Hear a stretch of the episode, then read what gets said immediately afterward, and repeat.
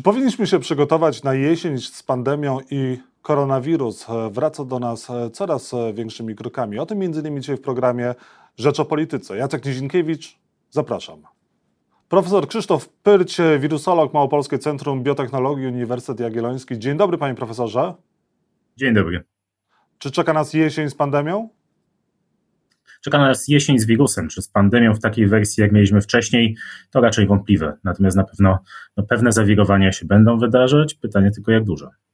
E, rośnie liczba zakażeń. O czym to świadczy i czy ona będzie rosła e, lawinowo w wakacje? Czego możemy się spodziewać? W tym momencie w zimie mieliśmy wymianę wariantów. Dominujący stał się wariant Omikron, e, BA1, BA2. E, to są tak jakby subtypy tego wariantu. E, natomiast teraz z upływem miesięcy pojawiają się może nie nowe warianty, ale nowe te podwarianty, które jeszcze lepiej omijają nasze systemy odpornościowe.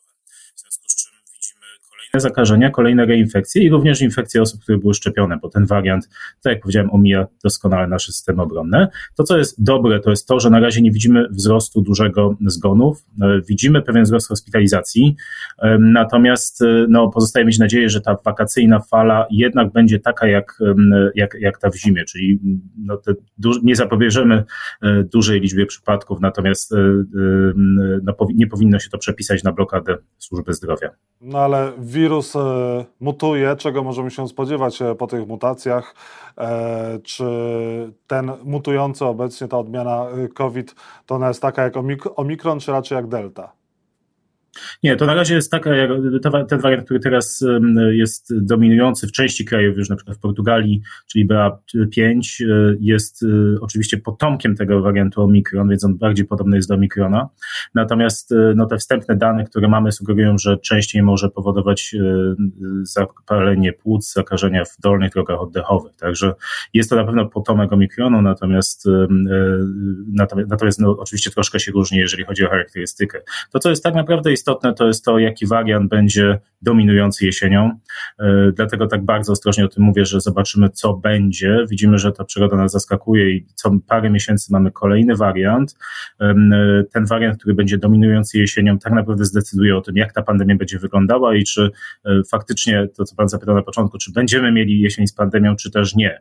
Dlatego, że nasza odporność, czy po przechorowaniu, głównie jesienią 2021 roku, bo teraz wiosną był już omikron, e, ewentualnie również szczepienia w 2021 roku już będą na tyle stare, że e, u osób z grupy wysokiego ryzyka mogą nie wystarczyć, e, żeby zabezpieczyć przed ciężką chorobą, jeżeli pojawi się wariant, który będzie bardzo agresywny. Czyli co, niezbędne będą kolejne szczepienia, nie tylko trzecie, ale czwarte i następne?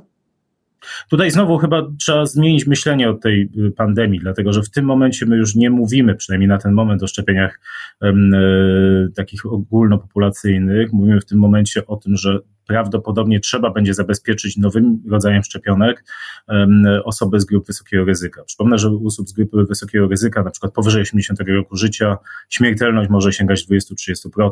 W związku z czym nawet jeżeli y, ta śmiertelność, ta ryzyko, to ryzyko ciężkiej choroby będzie zredukowane, y, może nie być wystarczająco, y, wystarczająco zredukowane, żeby ratować faktycznie życie. Więc wtedy możliwe, że te osoby będą musiały przyjmować kolejne dawki szczepionki i myślę, że do tego będę mocno zachęcał, ale cały czas czekamy jeszcze na wyniki badań klinicznych. Jeżeli chodzi o dzieci, to od którego roku życia dzieci powinny przyjmować szczepionki?